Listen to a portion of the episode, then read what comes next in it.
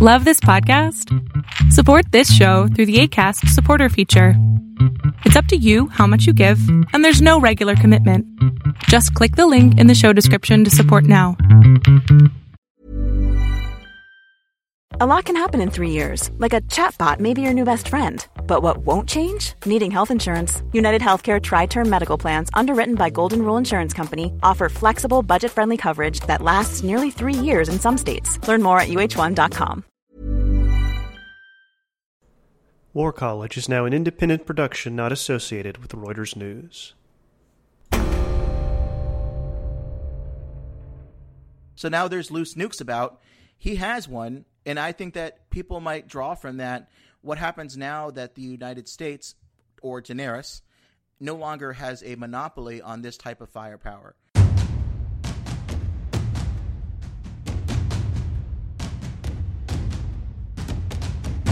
You're listening to War College, a weekly podcast that brings you the stories from behind the front lines. Here are your hosts, Matthew Galt and Jason Fields.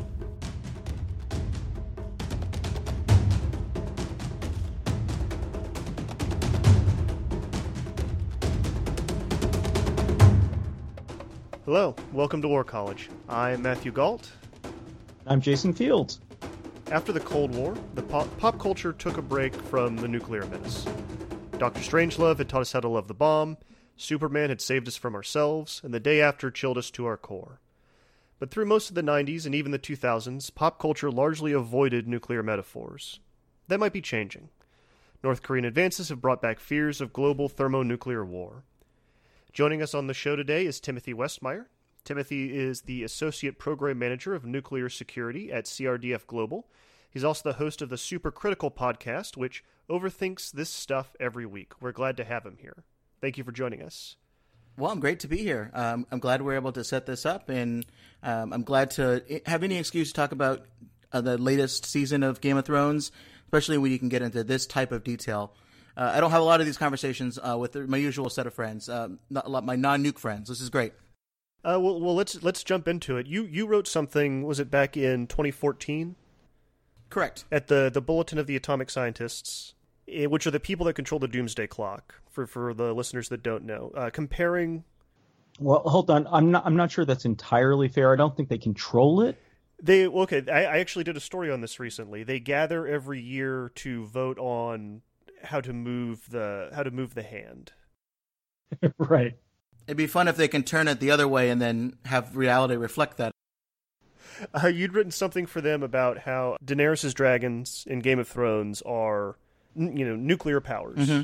And why don't you, I, I disagree, but why don't you jump in with this and, and explain it to us? Sure. Uh, so just to, to start it off, um, I'm not a crazy person. I don't just watch uh, everything I see and look for nuke Uh, imagery and, and analogs, but I, I was enjo- I was enjoying uh, Game of Thrones as both, you know, the T V show as well as the books, and I had seen a lot of uh, people people that were highly respected that would do think pieces on Game of Thrones and how it uh, applies theories of international relations or how it deals with issues of feminism or race or poverty.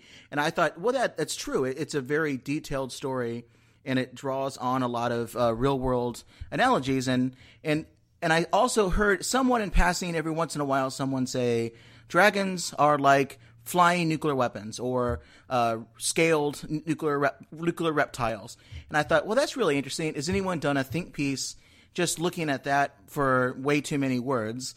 And I hadn't seen anyone do that, so I definitely wanted to to take that um, to take that uh, mantle up because I, I'd done a little bit of research, and, and even George R. R. Martin came out and said, you know, quote, the dragons are the nuclear deterrent, that Dany's the only one that has them. She's the most powerful person in the world. But, and it's not just that. And I started to see a little bit more of how ideas of if you have this type of power, if you have this type of, of weapon that you can use, what does it get you? Does it get you the ability to destroy cities? It does. Does it get you the ability to rule the way you want to? Uh, over the long run, it does not. And I, I saw a lot of uh, parallels there uh, for real-world history as well as what the show and, and, and the, the books and how they describe these types of things. I, I think the latest episode that we saw, uh, I, I don't know how spoilers are going to work here, but I'll just say at the end of the episode during the behind-the-scenes stuff, uh, one of the showrunners uh, D B. Weiss, uh, Weiss said, it looks like Danny's got W M D.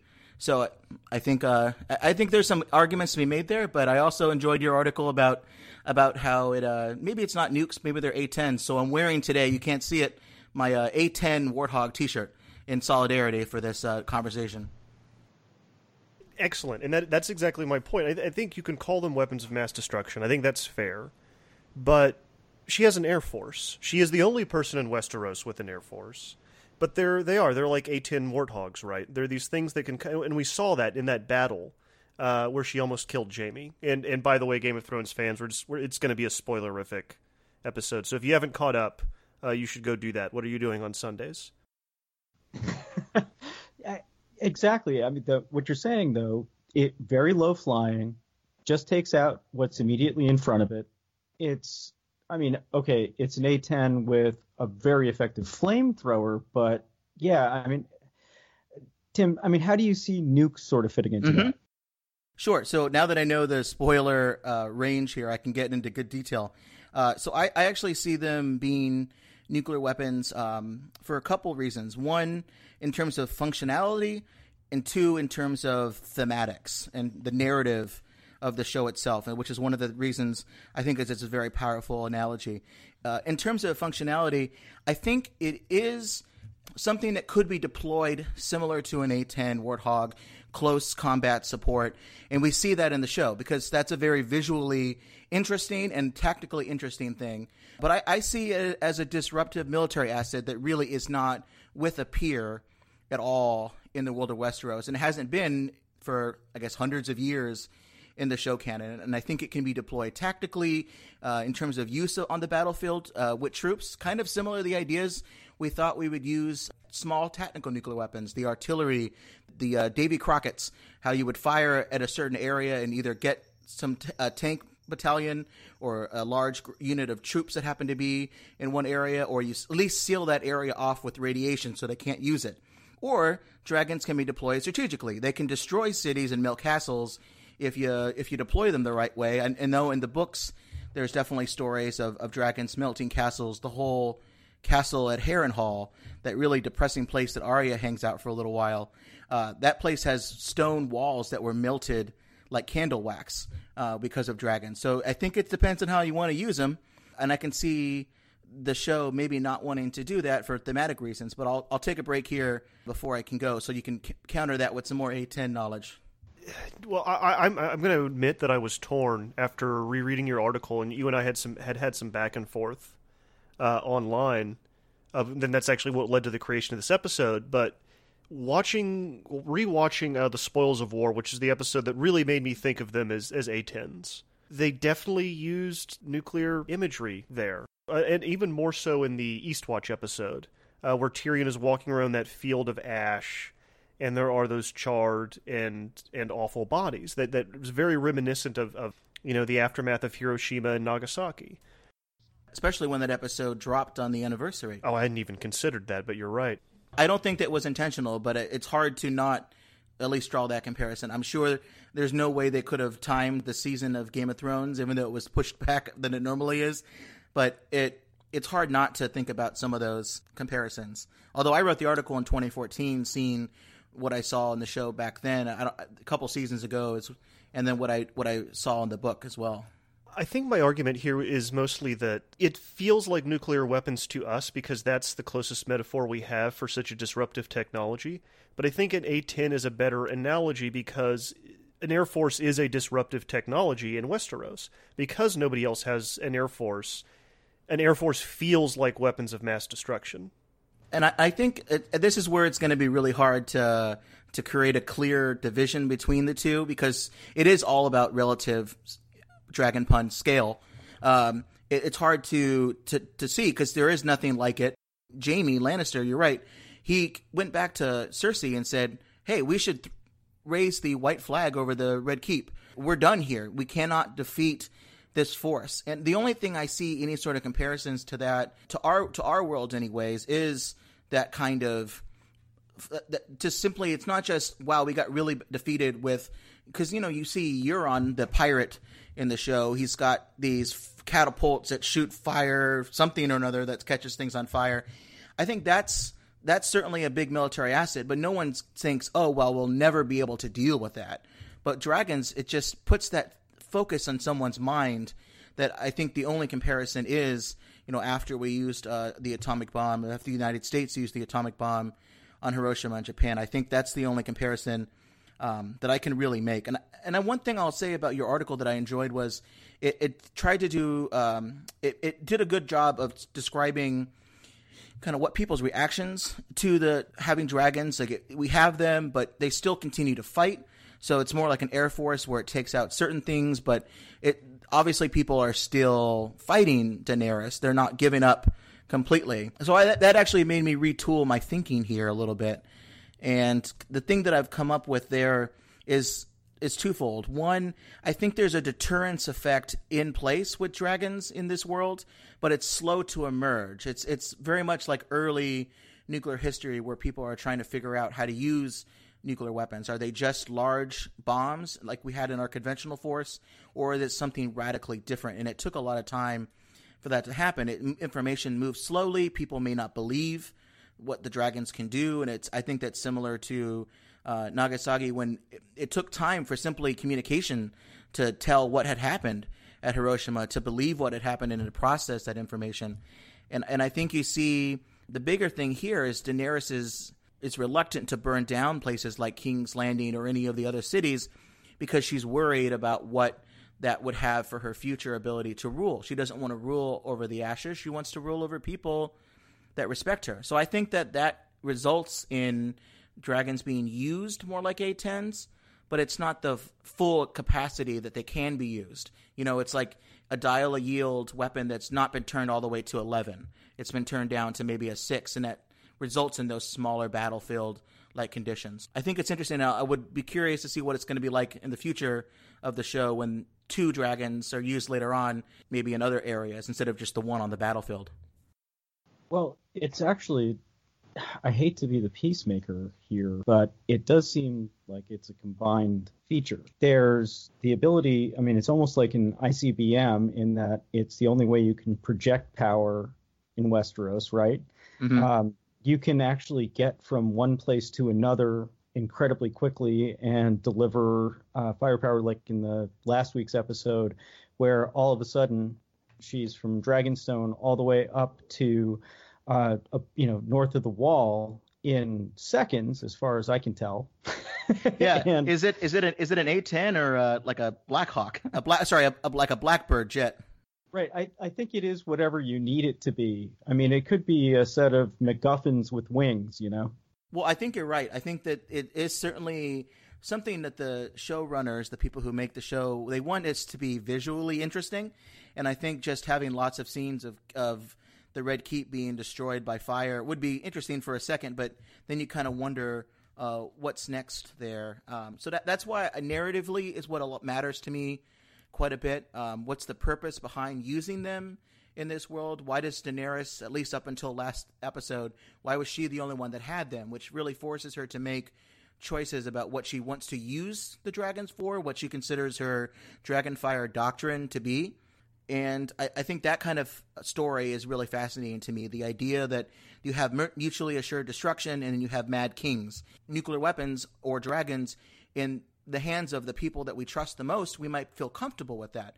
Similar to what we do, maybe we would feel comfortable with President Obama to have nuclear weapons, but we don't feel comfortable with President Trump having them. You know, so these are the kind of questions you have with this type of destructive force. Is it something that we should have only in the hands of the of certain people that we like, maybe allies, uh, but not rogue states or our adversaries?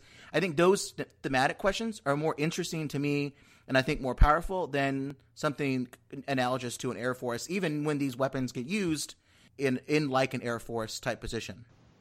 That, that kind of begs a question.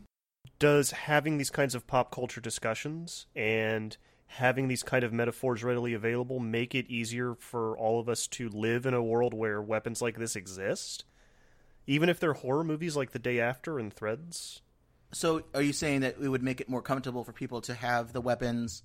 Uh, yeah, just what's the purpose of having this kind of arsenal in our fiction. The way we deal with nukes in fiction, does it just make it easier to live with them? So I I, I could see two angles to that. One, from a, if you think about it in practical terms, in terms of military utility, why would we have these things? And you, some would say, well, it allows us to have victory over over our adversaries. I, and I think this, at least in terms of some aspects of that, the show and the books do a good job of showing the limitations of dragons being used as nuclear weapons. And that's what I enjoyed about your article, too, uh, when you pulled from uh, Robert Pape and Bombing to Win, the limitations of air forces and nuclear weapons against things like insurgencies. Uh, Daenerys is fighting an insurgency in Meereen for most of the show.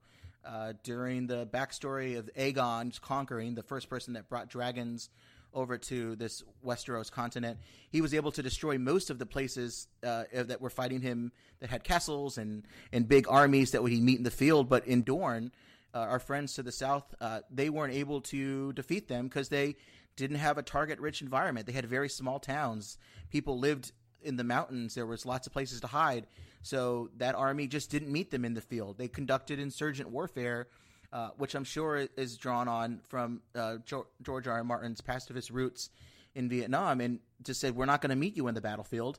And that showed the the utility of dragons not being absolute. So I think those thematic things from a strategic standpoint are interesting to me.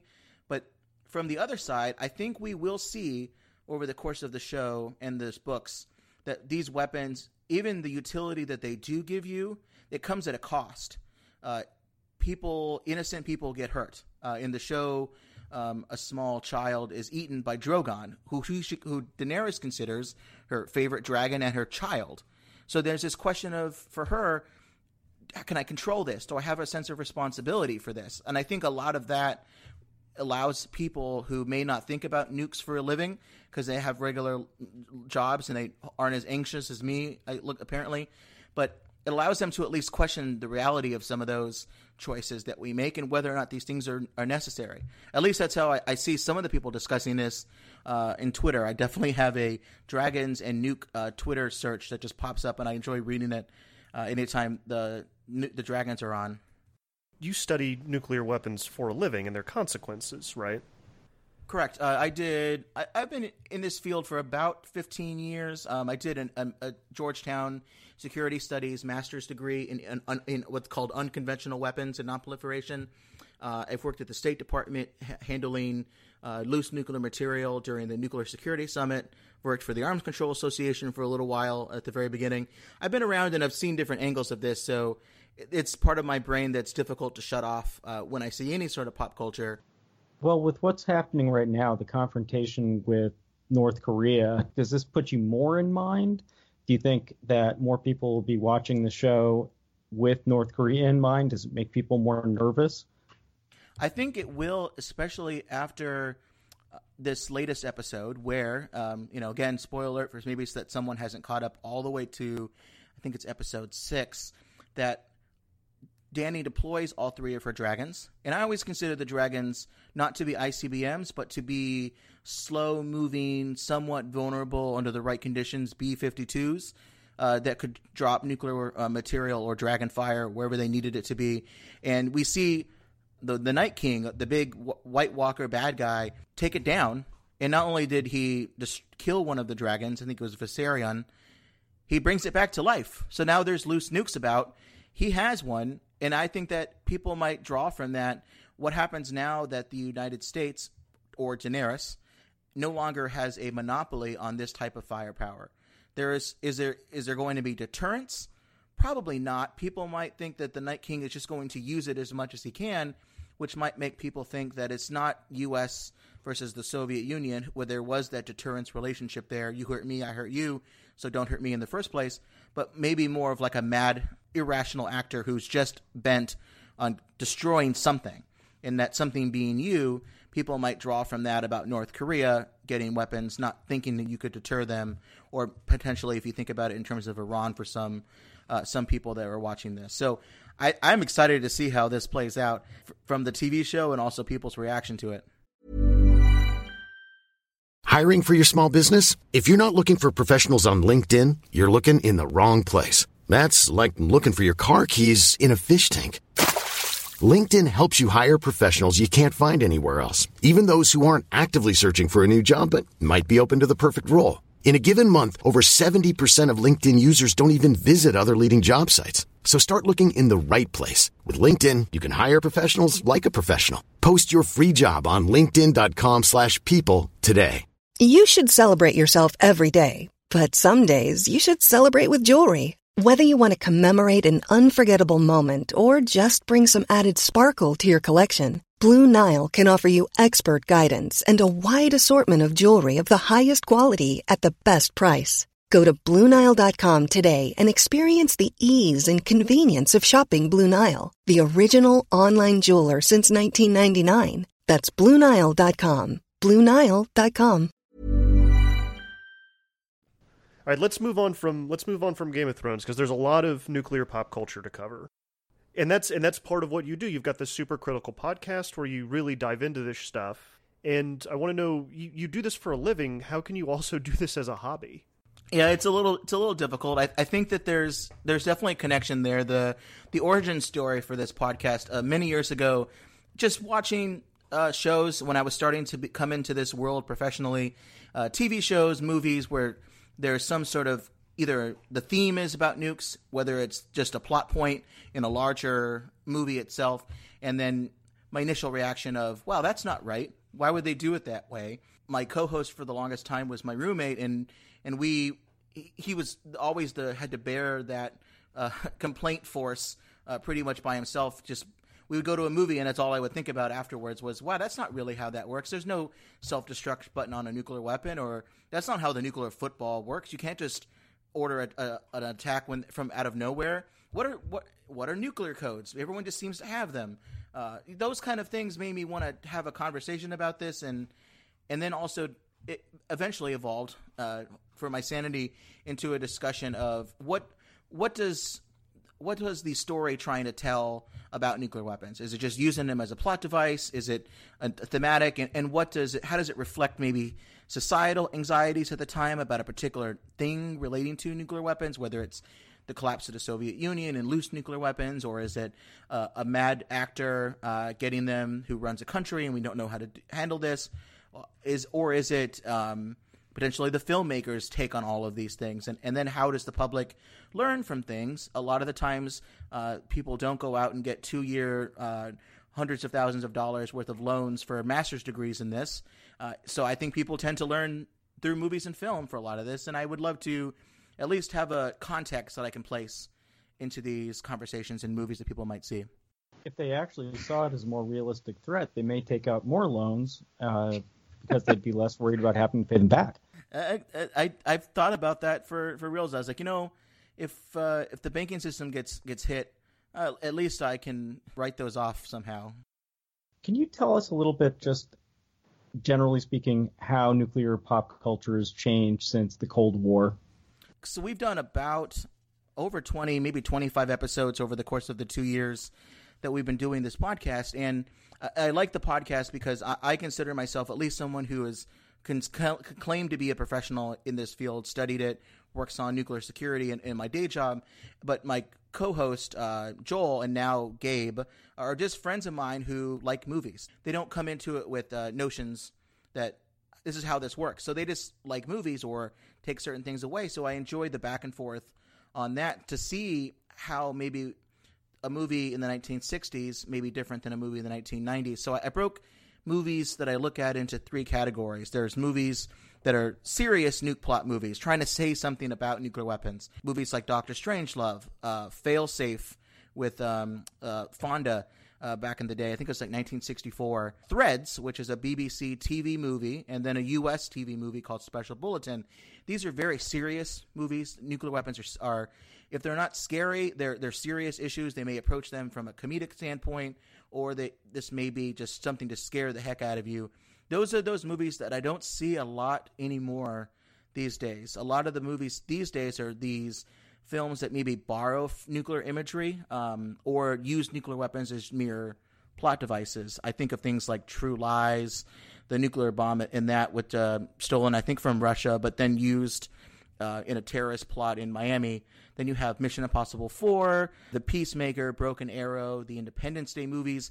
Nuclear weapons in those are, are MacGuffins. They're things that might be scary to someone, but they're ultimately just a plot device for the hero to either use a nuclear weapon to save the day or stop someone from using a nuclear weapon in a bad way. And sometimes they succeed, sometimes they fail, most of the times they succeed.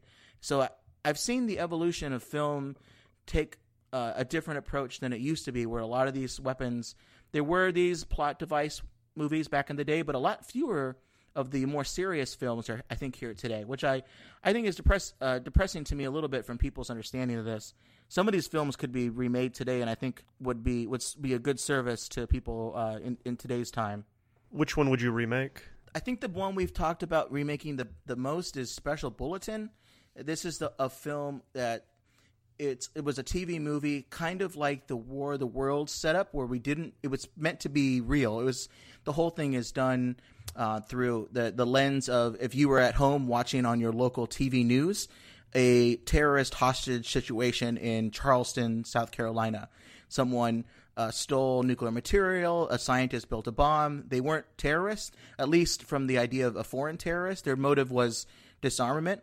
It will scare the United States into disarming. Uh, they were they were U S scientists that had turned disillusioned about this.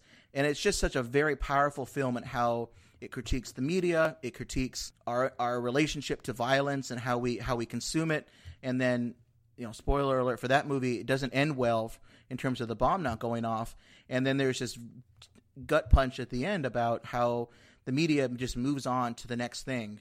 And it's just a powerful imagery, powerful scenes. I think it could be remade today. The other one I think would be is Threads.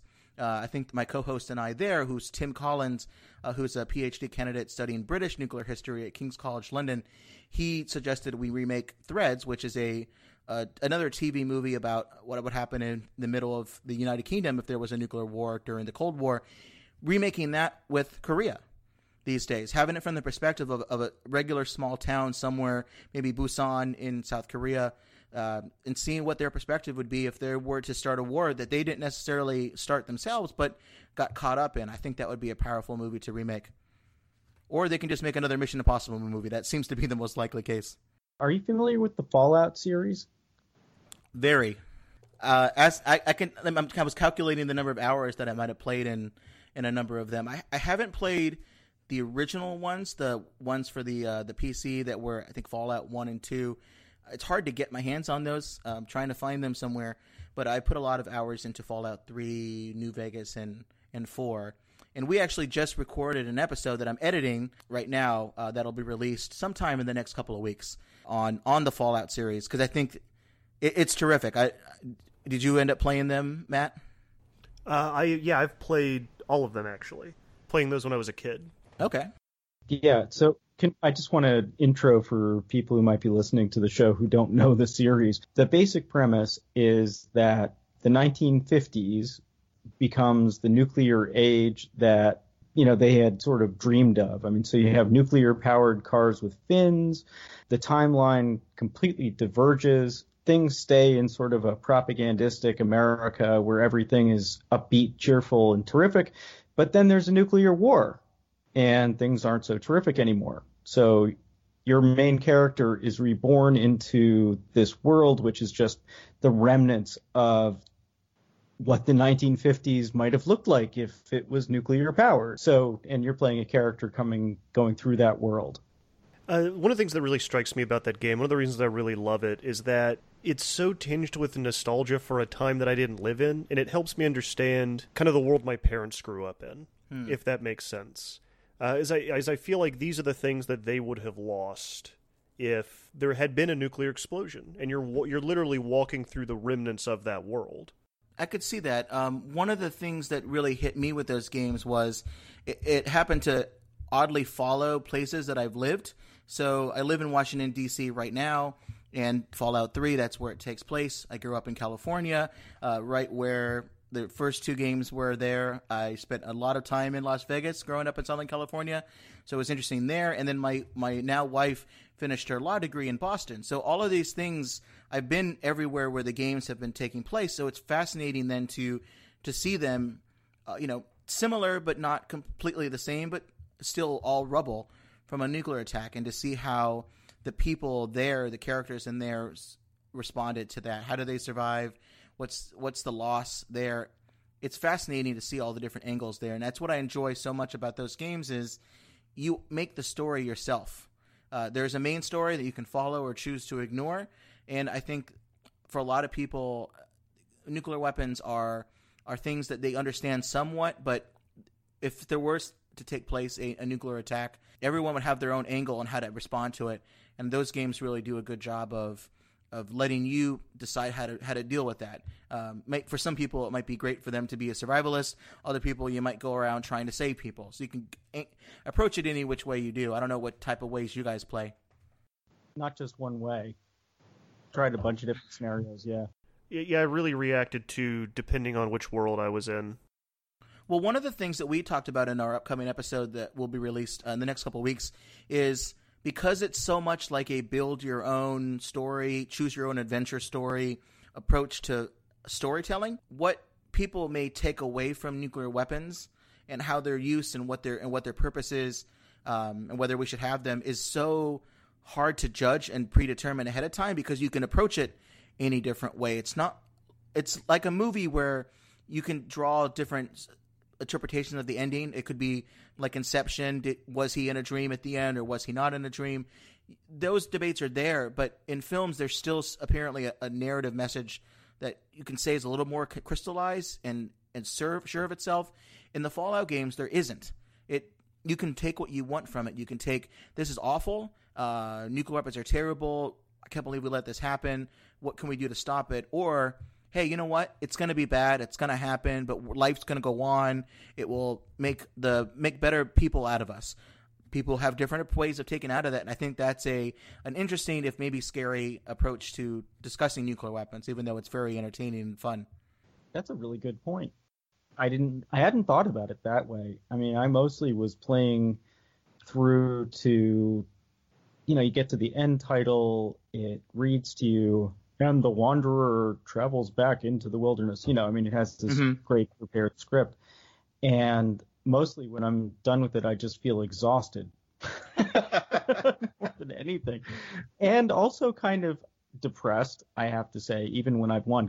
When you're dealing with a post-apocalyptic world, it doesn't seem to be a world that is cut and dry with good and bad.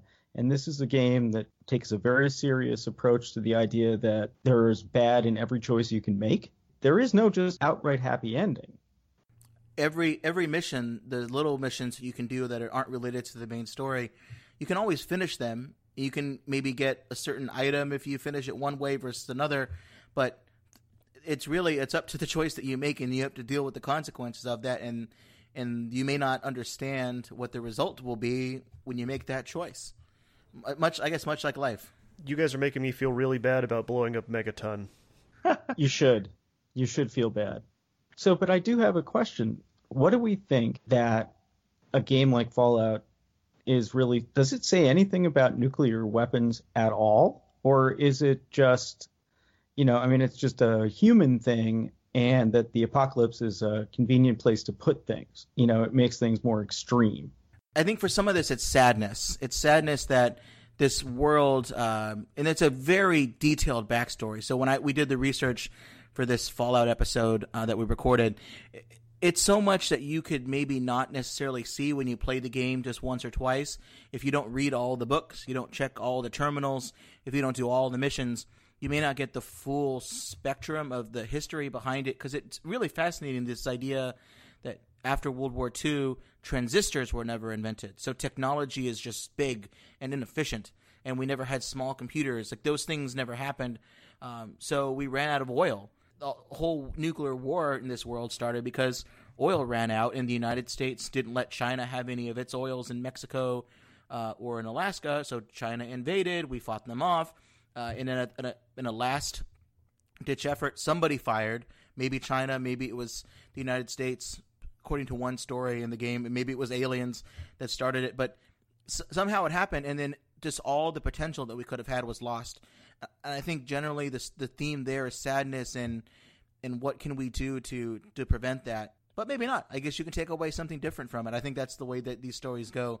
It's different than another game that deals with nuclear weapons, uh, the Metro series, Metro twenty thirty-three, which is, takes place in Russia. It's based on a series of old Russian novels where using Russian civil defense practices where they would, instead of building fallout shelters, they said, we have these gigantic and very beautiful and secure railroad uh, tunnels. Why don't we just get everybody in there, seal them off, and then come out a couple in a couple years and we'll be fine. So all the whole story takes place there. I think that game has more of a consistent message that you follow and play than Fallout. So I think it's however you want to approach this particular topic, you can go either way. I want to answer that question actually, Jason, briefly. As I know we, we need to wrap up, just just as Tim was saying, there was a there was that period right after World War Two where very briefly there was like a five or ten year period where nuclear weapons were cool in American pop culture. Uh, you had people selling tickets to watch some of the test explosions from from Las Vegas. You know, the Strategic Air Command had a bunch of movies that were that were made about them, and they were really cool. And there was this this very brief window where we weren't really afraid of them. And I feel like Fallout shows you the perils of what would have happened if that world had continued for another hundred years, and how horrible it could have been. Uh, and that's what I see when I play that game, is a society that got stuck worshiping the atom and the consequences of that. And I, to draw it back to Game of Thrones quickly, uh, I think that people that watch the show may go about the same way when they watch Arya trained to be an assassin, and you say, that's great. Go out and take out our enemies, the phrase, we don't like them. But then when she turns her attention to her sister, you think, oh, wait, maybe we shouldn't have been rooting for her to become potentially a psycho, a psychopath assassin who could change her face. The same thing with nuclear weapons, that we, we're happy to see Daenerys burn the bad guys, but then now that she has power, what what will she use with these dragons? And if she can't have children and someone else takes over the dragons when she eventually dies of old age, what what do we do with this? And that's why I enjoy um, this story and the books, because I think they tell a very strong Um, sometimes subtle, because it, given the amount of violence, but a strong anti-war message that forces people to see not just the glory of battle and the cool fantasy tropes you usually see, but um, the actual reality that it, it, it hurts people, real people, some people that are innocent, many people that are innocent, and violence, uh, cycle violence, not really doing much because you just end up causing more in the future, and then the harm that it causes you as a person when you inflict pain on someone else. I think that's a powerful story, and I, I'm happy to see um, Game of Thrones as popular as it is, and hopefully I think people get the message at the end uh, once the show once this show finishes next year and the books come out sometime, maybe twenty twenty-seven, twenty twenty-eight. We'll see. Well, Tim Westmeyer, thank you so much for coming on War College and talking Game of Thrones and nuclear pop culture with us. Uh, thank you, Matt. Thank you, Jason. Thank you, listeners, for joining us on what was possibly the geekiest episode of War College of all time. But we had a lot of fun. It was a lot of fun to talk about Fallout and Game of Thrones. Please, if you like the show, rate us on iTunes. You can find us on Stitcher. You can find us on Android. You can find us on SoundCloud and wherever premium podcasts are distributed. Please follow us on Twitter at war underscore college. And we've also got a great Facebook page brewing at facebook.com forward slash war college podcast. We'll be back next Monday. When you need mealtime inspiration, it's worth shopping Kroger, where you'll find over thirty thousand mouth-watering choices that excite your inner foodie. And no matter what tasty choice you make, you'll enjoy our everyday low prices, plus extra ways to save, like digital coupons worth over six hundred dollars each week. You can also save up to one dollar off per gallon at the pump with fuel points. More savings and more inspiring flavors make shopping Kroger worth it every time. Kroger, fresh for everyone. Fuel restrictions apply.